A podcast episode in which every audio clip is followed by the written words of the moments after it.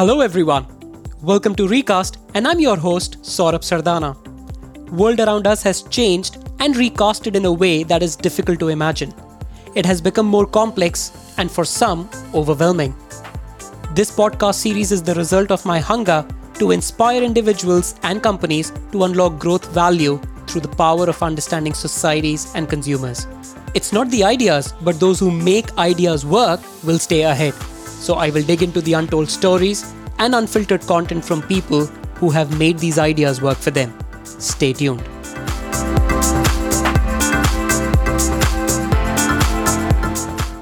What is inside and insight? What does it take to discover an insight? Is insight discovery a creative or an analytical process? These are some questions which I've always grappled with. So, to answer these questions today, I have a very interesting guest on my show who has traversed different roles within marketing industry. He's been a researcher, a planner, and a client servicing professional. Currently, he's a director at Learning Curve, which is a brand strategy, consumer insight, and a training consultancy. Please welcome Amit Kumar Srivastav. Amit, welcome to my show. Hi, Saurabh. Thank you so much. So, Amit, why don't we begin this particular episode by talking a little bit more about your background and journey? Because I think the audience of this podcast will be very keen and interested in knowing where all you've been. Because I think being in an advertising firm, being in a market research agency, and you know, playing the role of a planner, market researcher, also a client servicing professional sounds very exciting because you rarely find you know these kind of mixed profiles. So, why don't you just you know give us a bit of background and i think then we'll we'll sort of you know learn more from you as we go along so sort of uh, my professional journey sort of started three decades back when i got into a b school uh, with having absolutely no idea as to what i wanted to do in life all i knew about my b school was that i'll get a job at the end of it and a reasonably lucrative job by Indian standards, right? That's all I knew. And then I came across a case study, which I still remember after so many years. It was a case study for a brand called Milkmaid that Nestle has. It's a condensed milk, uh, which was used to sort of it was a backup milk for you if you wanted to make tea and you didn't have milk left in the home right what what we do today with milk powder and that case study showed how Nestle had repositioned it from becoming a whitener for tea and coffee to actually something you could use to make desserts. And the reason why I still remember this case study is when I read that case study, I realized I had gone through that experience in my own home. Right? I had grown up seeing Milkmaid being used as a tea whitener and then seeing these ads which said you could make all kinds of Indian sweets with it.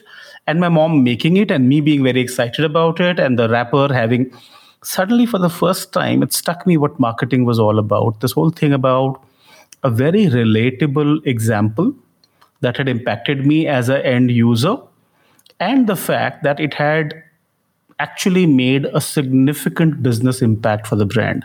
So I think I sort of fell in love with my understanding of marketing at that stage, which was this combination of understanding the consumer mind and an idea which could impact so many people's behavior at scale. So, subsequently, when I look back at my career, it has always been this pursuit of these two things, right? Which is understanding the human mind and understanding what role would ideas play in creating a business result with that understanding. So, I began in advertising, as you mentioned, and my first eight years is what I call the exploration phase when I was trying to figure out what I wanted to do. Sometimes I would feel that working in real world did not feel like what it meant when you you know sort of read books and case studies it, it didn't seem like you were going in depth enough at times. So i explored and went on to the advert uh, onto the market research side. It was great learning but i felt it was too slow for my taste and i came back into advertising. And somewhere the first phase of my career took a turn for the better when i moved to what's called account planning which was after about eight years of uh, you know client servicing, media planning, and market research experience. For the last 20 years thereafter, I have been in the space of strategic planning on brands. Uh, first half of it uh, working for agencies, the second half independently as you know a, a consultant under Learning Curve. That's very exciting, uh, you know, Amit. I think you know you use the word love for marketing. So, would you say love for marketing is equal to love for customers? Is it always true? Yeah, I, I would. I would say fascination towards understanding the human mind is what actually excites me as far as marketing is concerned. I've sometimes felt that I'm not as excited by the business results as much as by getting an interesting insight into the human mind because human mind is what uh, you know sort of got me attracted towards this field in the first place. Uh, you know in my entire career i have just spent one year being a marketing manager. And i realized i was missing out on the fun. I came back into advertising where the focus is a lot more on understanding this fascinating thing called the human mind. Yeah so my love for marketing is actually fascination for how humans are and how they think and how they operate. So your fascination is for the irrationality Absolutely. that human beings Absolutely. bring yes. along with yes. them. so I think I think this is a very interesting point that you have mentioned because uh, you know the word insight uh, and I, and I'll talk about that. And I think there's a reason why I'm talking about that because I think in last like four months you've also started this initiative uh, which you've called as the Inside Insight you know where you train professionals and you probably sort of you know take them in the world of insight. The word i think you know i think was coined by a german psychologist and a theoretical linguist called karl buhler right? Um, you know and he was the you know he was the one who designed this term insight but his work wasn't published in english till 1990 and hence i think probably the world was devoid of understanding the history you know behind insight. But i think he came up with this term uh, more in reference, you know, to thinking that you know how you think is is what an insight is. And I think he said, uh, I think in his text it is written that an insight is something that manifests itself suddenly, which means that it it's it's it's very close to actually something like magic. However, I think uh, I've been a practitioner in in the insights business for now almost like 15 years, and I've seen you know sort of practitioners within the industry having very different manifestations of this word insight. So, you know, what I think got pushed to the world as a thinking theory or something which was more magical, you know, something which was very sudden. People started using that, uh, you know, to say, is inside the consumer truth? Right. And I think all those kinds of terms, you know, sort of started coming along. Is insight something that, you know, amazes people? And I think in my own definition, I would say that, you know, insight is is that real power to change or think differently so I think there is no one definition. So I think when you take people inside an insight, what do you tell them and what do people see there? So, you know, I've had a very interesting experience. Uh, like I mentioned, it's been two decades since uh, I've been a planner and three in the industry of advertising, where you would imagine that there is clarity on what an insight at least means within the context of advertising and marketing and market research. For the better part of my initial planning experience, uh, the word was not very important. Uh, in fact, so, so we had all these creative briefing formats where we would fill down, you know, and say this is what we are going to do next on the brand. Quite a few of the, those formats, and they were global formats, did not have space for what's our insight. Yeah, um, and at some stage when I started to learn about it a bit more, uh, I realized exactly what you said that no two people, even within the same team, agree on what it is that you call an insight, which is, if you think about it, very problematic. It's like, you know, if you have a team of professionals working on something where insight is meant to be a very critical element of your strategy going forward and you don't mean the same thing when you use the word it's it's like imagine a team performing surgery on a patient and they disagree on which one is the appendix, right? I mean, you don't want that kind of consequence with insight either. And in my experience of conducting workshops with clients, conducting training workshops, beginning with the question, what's your definition of an insight across boardrooms, has led to a very fascinating learning. No one has the answer as to what their definition of an insight is. And in fact, my experience has been that a lot of them start talking about characteristics of insight rather than their definition of an insight. That's very interesting. Explain that a bit more to our audience. What do you mean by characteristic of an insight versus a definition of an insight? That's very interesting. So, you know, what you said about magical, for instance, and there is this term that gets used quite often when people talk about insights, which is that there is an aha experience when you discover it. Mm-hmm. Right uh, or something which results in amazing um, advertising, right? Or something which is not so obvious and deep.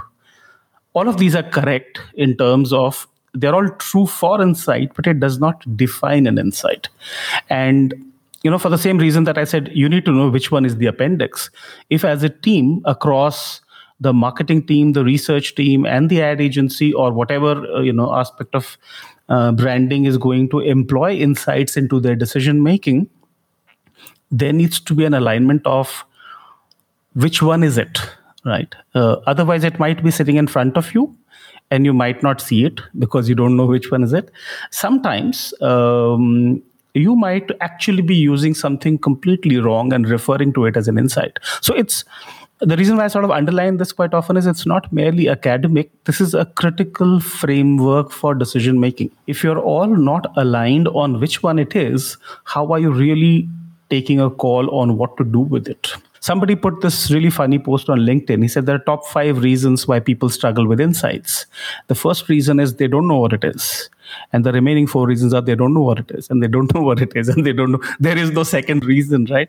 So, this confusion on what are we going to call insights is fairly and surprisingly relevant in the world of marketing, the world that I come from, you know, uh, across very, very respectable marketing organizations and advertising agencies.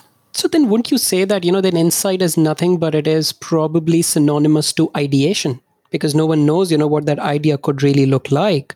You know, it's it's something unknown. And hence I think, you know, uh, like I've titled this episode Unlocking the Unknown, is insight also or you know, can insight be parked you know within that space that you know it's unknown and you have to unlock it and i think there's a process that you go through to unlock it yeah, and the point you made about idea is very important. Quite a few people call the idea the insight. And uh, the way I tend to explain it to people is think of it like the lock and the key. The idea is the solution, the insight is the problem. So, to know whether you have a great idea, you need to know what insight it is addressing. Right? And therefore i try and simplify it for my audience by uh, you know making them think about it from the lens of a negative and a positive. The ideas are positive the insights are negative. Uh, and uh, there is a much simpler term that marketing you know probably finds unfashionable to use insight is basically that and many years ago when i was reading philip kotler and reading my marketing i read this insight is nothing but the need in the context of marketing it's as simple as that, right? It is a need which is deeper and therefore not so obvious, and therefore you don't get it easily. The idea is fulfilling that need. Yeah. Now, what makes the insight or the need not so easy to get is what I refer to as the fascinating human mind. Even we, as you know and not just some consumers out there but you and me and people who are in this profession of insight as well are not so aware of what drives us and what our real needs are uh, fundamentally that's what keeps us in the business of discovering them right? Because it takes work. It's not as simple as turning up and asking a person saying why do you do what you do? Uh, one of my most favorite lines about insight is we don't know that we don't know why we do what we do. Wow. This is this is very very interesting. I think you've sort of summarized it really well. You've summarized it really well. So uh, would you say that you know insight is something that can be taught or uh, you know you just have to discover and find your own approach you know to to be on that journey where you may or may not find insight. So i think when people come to you with these questions that you know can i be an insight practitioner right? Uh, what do you tell them? That hey is it a journey with probably you know where, where actually you know the destination is not very clear. You'll just have to be patient. You'll just have to you know sort of persist as you as you move along. And in that process you know you may come across uh, uh, you know something that you called as the aha moment or the need uh, you know which which uh, you know is is either felt or unfelt. And i think you know then organizations can sort of respond you know with ideas to fulfill that need. There's definitely uh, and not just one i'm sure there's more than one process through which you get to better insights uh, and, and you can learn that. And it's also a journey where you keep getting better as you do more of it. Um, and at the same time it is also about you as an individual you know faced with the same set of information in front of you, different people will see different insights into them. uh, that is where uh, you sort of um, differentiate and, and you could call it from call it from the lens of talent or from the lens of perceptivity I had a boss, uh, you know, and once we were discussing about getting a semiotics uh, workshop done for us, and he said, you know, you can't teach semiotics.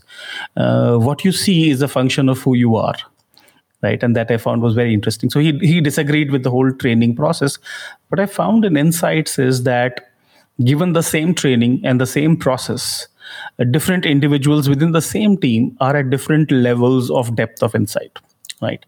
Um, pretty much similar to acting if you think about it right? There's an acting school you can learn acting. And then there are amitabh bachchans and then there are people who and like you said some of them who are great stars did not necessarily learn acting formally right? So a lot of this um, i've found to be true when it comes to insights as well. There are some incredibly gifted people who are extremely quote unquote insightful without necessarily using a process uh, you know it's just a function of who they are and what they've done with their lives etc etc here i just wanted to add one more thing which i've discovered over a period of time. Some of the greatest creative people that i've worked with uh, end up sneaking in an insight into their idea without necessarily being very consciously aware of it. Uh, so, so what I've seen is that they will come up with a great idea. They themselves don't know what the insight is and the idea is amazing. As the person who's responsible for insight, I tell them, you know, what you've done is you've touched upon this insight and say, okay, that's interesting. I didn't necessarily go that route. But now that you say it, it makes a lot of sense. Uh, the biggest example, not that I had a personal conversation with, the biggest example of that to my mind is Javed Akhtar and the creation of Amitabh Bachchan as the angry young man in Bollywood. So he was giving an interview. So there's a lot of analysis on why that became so big as far as Indian cinema history is concerned. And Javed Akhtar was honest enough to say, I did not think like this while creating this character. I just thought it was something people would find interesting. And uh, you see what a large phenomenon it became. I think filmmakers are a great example of people who got to insights and ideas or backed the right ideas without necessarily having followed a process. Some of them had the knack to say, this will work, right? And that is very true in marketing as well. You, you have some of the best marketing managers taking excellent gut calls on ideas uh, sometimes. So, so it's a bit of both to my mind. There is process to it, but there is also that thing, you know, that uh, that X factor or talent or whatever. Some people have the knack to pick up the right ones. That's great. So I think I just let me go back to you know what you said that you know I think insights is also about alignment you know alignment within a business and i think because as as an agency representative you know be it an advertising agency be it a research agency you know you're always looking at your client's business from outside right and and no matter how much you try you know it's it's practically impossible you know to get everybody aligned a because you don't have full exposure you know to their business and you know you're just trying to help them from outside. So will you say that you know insights over a period of time have lost relevance you know within businesses? Uh, just because of this reason because you know people don't fully appreciate you know business challenges because you know they are looking at that business from outside? Or do you think that's that's a strength um, that that agencies can bring on table and sort of you know give a very third party view of you know what they feel and what they think about their clients' business problems? So, you know, clients differ. Um, there are clients who I've worked with and have had uh, very fruitful engagement in terms of getting to insights and getting alignments. And so there are clients who believe that it's also not just the marketing department's job, but even the R and D, the sales guy. Everyone needs to understand what this brand is based on, therefore what the insight is, uh, versus a fewer clients. So I, I, guess it's the nature of my business that those who do not believe too much in insights would not reach out to me.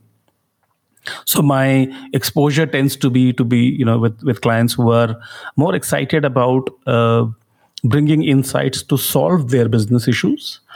Uh, the fundamental you know so this is a question that I used to ask at an early stage with myself, saying, what is it that I bring to table as an outsider? Clearly, I'll never know about the client's business as well as they do, you know, in the in the limited period of project that I'm going to be engaged. And my then boss in advertising said, Your expertise is knowing people better, who is their target audience. And the fact that you know that person, which is your target audience, from cross category exposure. Uh, what tends to happen sometimes with marketing teams and very good marketing teams is that their view of their consumer gets too uh, restricted by their category or brand lens. Um, whereas my endeavor when I'm talking to them is to say, see the full person your product is 0.01% of their existence. You need to know the 100% for your strategy to be powerful. So one of my uh, you know long term favorite clients which was into hair care uh, it's something i told them one thing you sometimes get so focused on the hair you forget there's a woman attached to it right?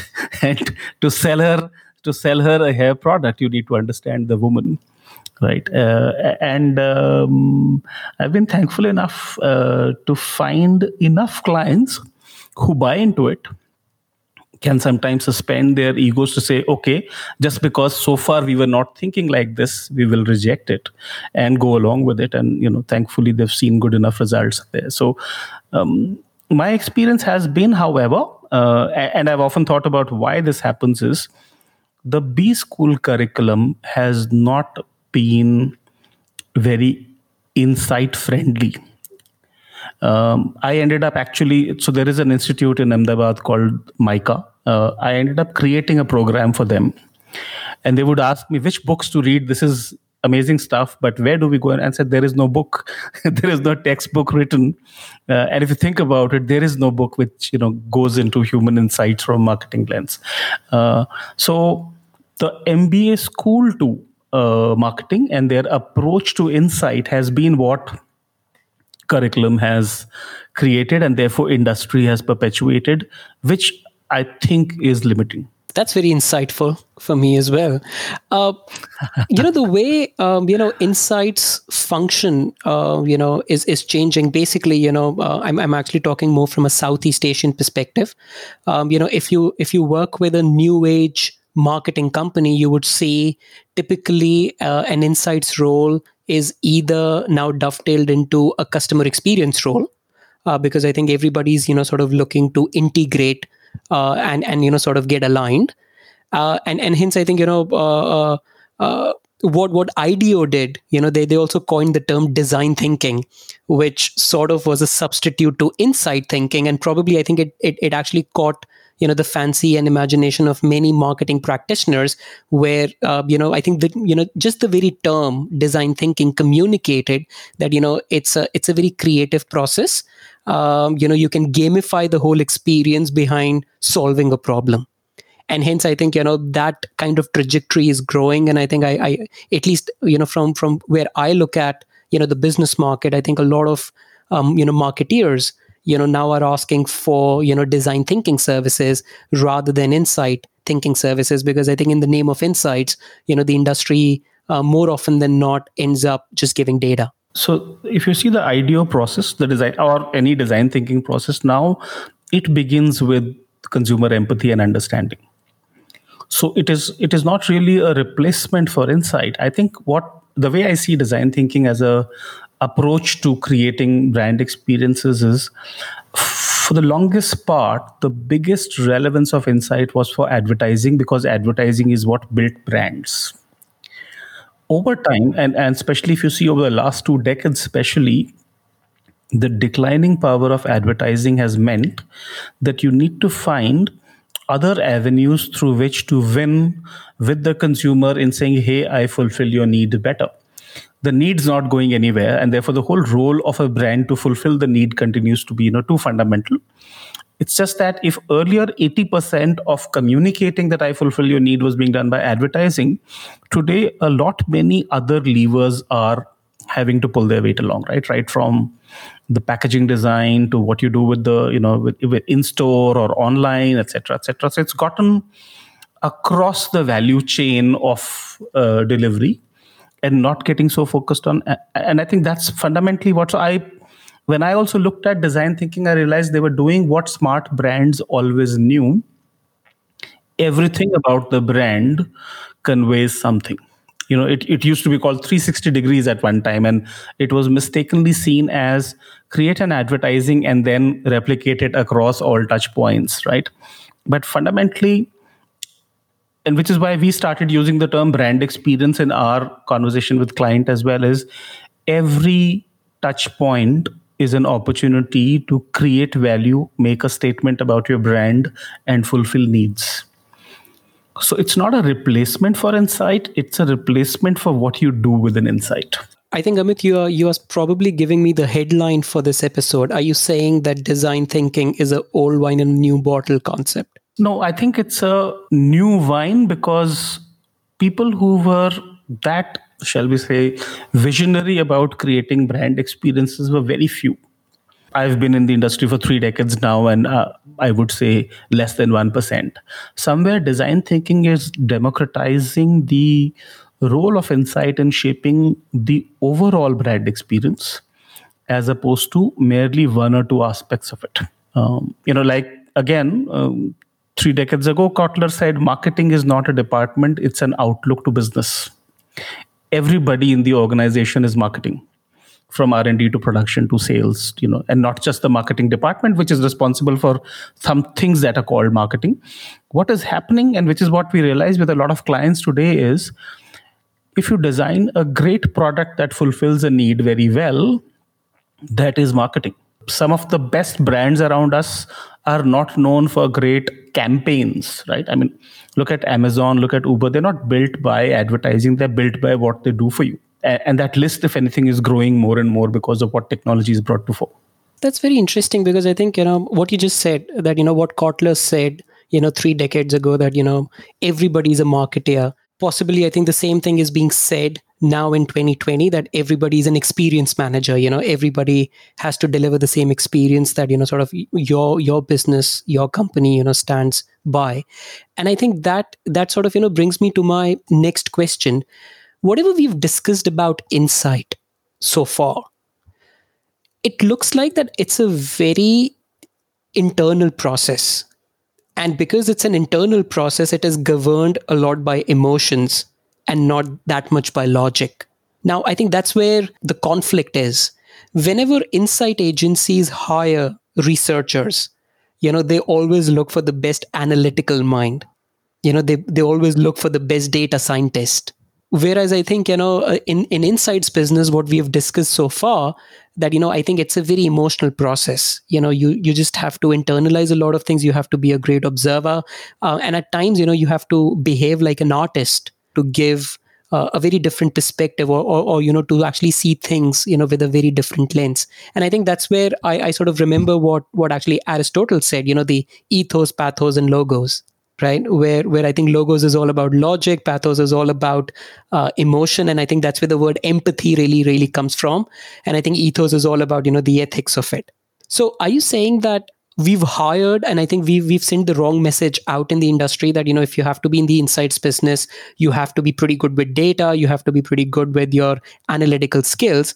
Because i think had we had we had advertised that you know we need the best creative minds you know who can understand consumer from a different lens probably i think the industry would be in a very different shape today than what it is. What you said reminds me of a client i met about 5 years ago and they were in the business which was very tech enabled and app based etc and uh, their problem was that uh, the frequency of usage of their brand was low so I walk in and they expected me to recommend some research. So said, you know, we virtually know everything about your our customer, right? We've got like truckloads of information about him.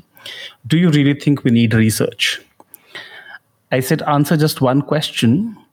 Why is the frequency of usage of your brand low? If you know that from your data, then tell me what would you do to change that frequency? And if you have an answer to both these questions, you don't need me, right? If you think about it, the whole business of understanding your consumer has two elements to it.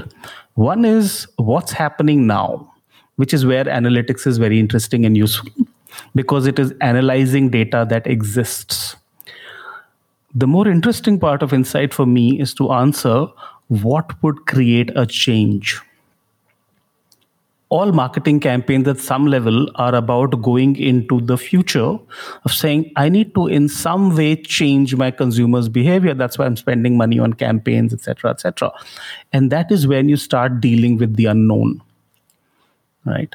So a lot of uh, information which is extremely useful but will only explain why and what and when things are happening currently will not necessarily tell you why somebody for example would stop buying car and start hiring an uber instead. There is very little current data that will give you an answer to that and that's where insight starts coming in and that that to my mind is so i often try telling my clients that there are two whys. Why are people doing what they are doing today which is really your barrier? And why will they do what you want them to do tomorrow is where the insight is. That's the fundamental difference between the two.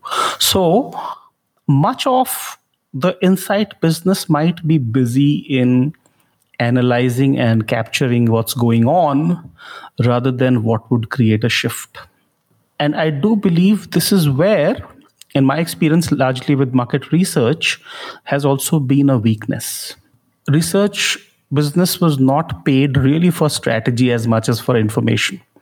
And therefore, their muscle for telling the client what to do next and their position on the table to actually be advisors on what to next got weakened. Uh, you know so when things change fast the value of the data on what's happening right now starts reducing to some extent.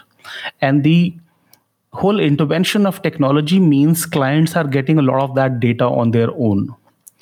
The business to be in is the one which tells you how could we make a change right? And, or how could we tap into a change which is not so evident to everybody else. I think that's the higher end value in, in insights Right.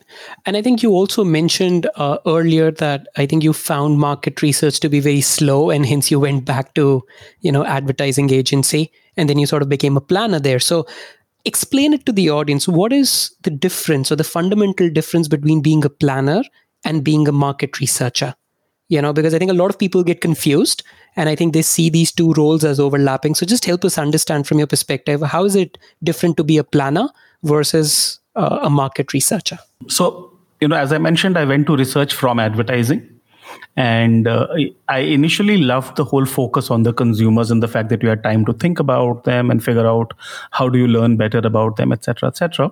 So the slow was one part of it, but honestly, when I reflected on what is it that made me return to advertising, was among other things, one meeting where we were sitting with a client and the ad agency. A gentleman uh, very well known in India, Santosh Desai. You would you know you would be familiar with perhaps. He headed this agency called Mudra, and what I could see in that meeting was that while we were making the research presentation on the consumers, Santosh was bringing in a lot of anecdotal, personally relevant points of views to that same consumer. And somewhere I realized that as researchers, we were constrained to not do that, to be objective and to be talking purely from a consumer lens and not bring in your personal lens into the picture is what research you know sort of teaches you so that you are objective enough and you know what you're saying is impartial. Advertising interestingly taught me we are all humans so the consumers your wife as david ogilvy famously said once right? You should tap into your you know what one of my bosses once said the library of your life as you look at inside the difference i felt between the researcher and the planner at a very obvious level is a planner gets to participate in what to do with the data. The researcher brings the data to the table and which is why i said that somewhere the researcher's muscle to develop what to do with it weakens or does not develop that well Interestingly, in my planning career, the largest number of job applicants that I met would come from research because they would say it's somehow not very fulfilling to stop after giving the consumer learning to the you know to the client and not knowing what happened with what we had done. So that's one fundamental difference. But another one which we, you know which i touched upon now which is you of course study consumers and you find various ways of understanding uh, most importantly, why they do what they do and why they will do what you want them to do, is where you can at some level uh, relate to it personally as well. I found this to be so important that now in all my training workshops, I keep telling clients saying, okay, you are a guy and we're talking about females and a housewife and her insights. Try getting into her shoes for a minute and see how this feels. Right? That's something which I feel a planner does a lot more, a lot often. And a researcher is actually trained not to do that. The researcher is trained to be an observer. In fact, as a planner, my task quite often with clients is to break that silo of saying there are people out there and you are the people studying them. That's not how it works. You are humans, they are humans. What you're learning about this housewife is probably true about your wife.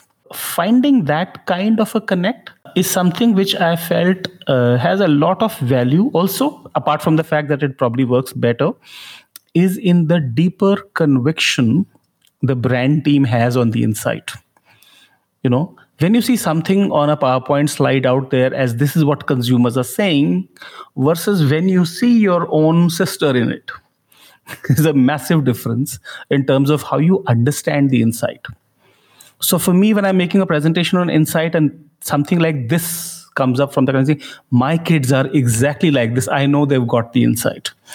You know as opposed to saying oh people are like this. We are not aliens. We are human beings on the same planet sharing pretty much the same experiences right? There might be a social class difference sometimes but truly powerful insights cut across. And that's where you know the whole uh, the other aspect that often comes in about storytelling the most compelling argument to sell an insight is to make the client feel it and relate to it very much like my milkmaid example right uh, I had seen my mom do something because of a campaign, and I discovered much later it was a marketing case study. Right, that changed what course my career took because I could relate to it.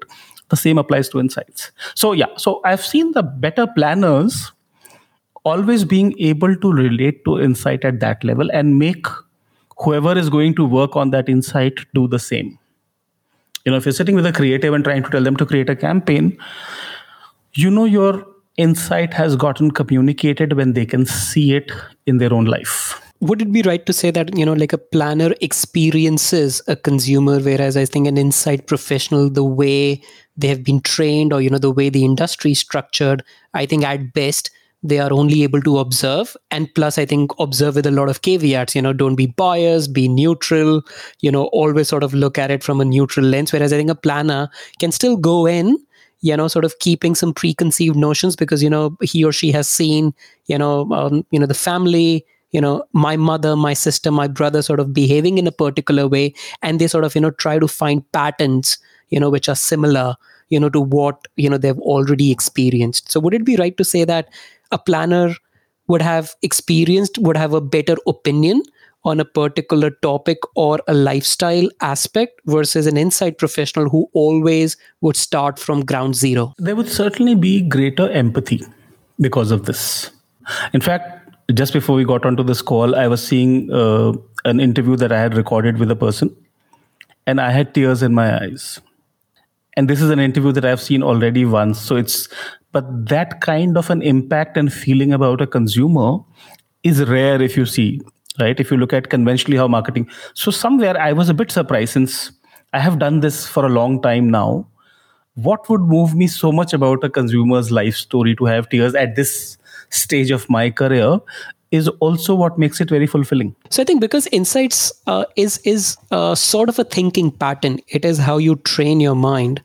Uh, i think my last question to you is we've seen this world changed. You have seen it more than me, 30 years, right? I mean, you started in 1990, where probably I think we weren't even working on computers, and then came in internet, then came in broadband, and then you have um, you know social media you know that got exploded you know post 2004 2005 um, and then you know sort of came in the super app world and now we were sort of digitally connected and now i think as we all are living and you know sort of seeing you know probably a pandemic of a lifetime right? So i think we've, we've seen those shifts and i think um, you know all these have had uh, a lot of impact on how we live uh, how we behave how we buy how we communicate right? Which means that you know you know the consumers have gone through uh, you know their own journey. Uh, what is the role you think uh, an insight professional would play i think in this journey where have we come and you know where are we going and you know what kind of relevance you know insights would have? And the more interesting part in that question is do you think that we'll have to become better storytellers as we go along? So that's my last question to you. And i think if we can have your inputs i think that'll be great. What we've not discussed and i'd like to touch upon a bit on that uh, which is very critical to answer the question you asked me which is at the heart of insight is something called culture. Uh, you know if you look at us as humans as different from animals if you were to fill in the blanks only humans do and dash you can fill it up with so many things that animals don't do. And you know in my workshops i like to talk about how nudity is such a big deal about humans except humans every other animal is always naked right? So at the heart of insights is actually understanding this world we've created as humans which we call culture and how so many unspoken or spoken norms govern how we live, think, breathe, what we consider right, what we consider wrong, is fundamentally the foundation of all insights. Uh, what and the role of culture essentially is to define for us what is the kind of identity we are creating for ourselves. So we like to talk about the fact that all consumption, apart from all other actions, but coming specific to marketing, all consumption, purchase of categories, brands, and services is fulfillment of some sort of an identity need if you really dig deep enough and insight you know is fundamentally about understanding what that need is what you notice today compared to earlier is the speed of change of culture that's fundamentally what's happening and change of culture always creates it's it's almost like if you knew a rule which kept changing every day, you would be pretty dazed, right? You'd wake up and say, "What's happening today?" Right? Uh, which wh- whatever was right yesterday is not right today, and it'll make for a very confusing world, right? What's happening today is culture is changing very fast, and one of the reasons for that is the authority on deciding what culture is right is fragmenting. I'll give you a very simple example of a you know what we call a culture creating system think of a Hollywood movie or a Bollywood movie versus a TikTok video. You notice how how democratized the power of creating a video content is for the sake of simplicity. Each of these content is a point of view on culture. It's partly reflecting and partly shaping the culture as it happens. So earlier you had like a select few people who would create cinema and who would create you know television sitcoms etc etc and could pretty much govern how the world thought and how it changed you know maybe religious leaders had a say etc etc what the onset of internet social media and all these platforms which allow everyone a platform to express themselves has caused a fragmentation of culture which means at a simultaneous time point you have now thousands of very conflicting views about what's right and what's wrong right? The challenge for marketers is when they go looking for an insight there are two issues whatever you're saying its absolute opposite is also right today and the shelf life of that thought process is getting shorter and shorter earlier we used to tell our clients that if you do a robust enough insight exercise you're sorted for 5 years Today, we are talking about cultural moments. That means a culture changes by the day. Like, you know, there is a bunch of there's a bunch of culture that's been caused by COVID suddenly, and nobody saw it coming. And therefore, it it raises a very fundamental question in terms of how we look at brands and marketing. Brands are responding to cultural moments, but in doing so, there is a risk that they are chasing just about anything which is happening at a given point in time. And therefore, the fundamental question saying, what do you stand for? And how do you respond to these various cultural moments while being true to what you stand for has become a really so in some senses it's become a 24 by 7 perpetually online kind of a task. Uh, now there are organizations which are into daily insights briefing and daily cultural reports right? That is where one sees the world going. In this, I have also come across a point of view which is very interesting and somewhat led by, if you think, uh, you know, what design thinking says, which is to say, look at strategy as a bit of a punt. It always was. There is no strategy which is 100% foolproof. But today, with so much changing so fast, don't wait to get it absolutely right like we used to in the good old days work with working knowledge, put it out in the market, and learn what's working and iterate as you go, right? And you notice how, especially uh, digital enabled it. You could release five ads and then see which one was working better and pretty much pull back, you know, as opposed to copy testing them to death. Uh, so I think increasingly that's going to be the uh, role for an insight person, a planner, a researcher, which is to enable the clients to get to market quickly with a reasonably workable model and iterate as you go in terms of how things are working out as opposed to the you know what we used to call a very robust uh, in-depth long-term strategy planning. Uh, I think that's going to increasingly, you know, die a very fast death. So I think what I've heard is do it fast, be agile, you know, just take those learnings, see, be experimentative, and see you know what works what doesn't work. And i think in that process you know just you know keep building you know the knowledge for the new age consumer in next 5 to 10 years amit i had a fantastic session. Thank you so much you know for for giving insights on insights. And i think i'm i'm pretty sure that you know uh, what you have just explained a lot of young researchers out there will be able to recast their thinking uh, you know reimagine you know how they have to approach um, you know their work. And and i'm sure that you know there are many out there who would sort of benefit from this discussion. So thank you for doing this again. Thank you. Thank you for having me saurabh. I had great fun You've been listening to Recast with me, Saurabh Sardana. If you like what you heard, subscribe to our show on Apple Podcasts, Spotify, or wherever you listen. Don't forget to leave a review and rating on your favorite episode we will be back with a brand new episode in next two weeks. Also, if you want to chat with me, connect with me on LinkedIn or Twitter.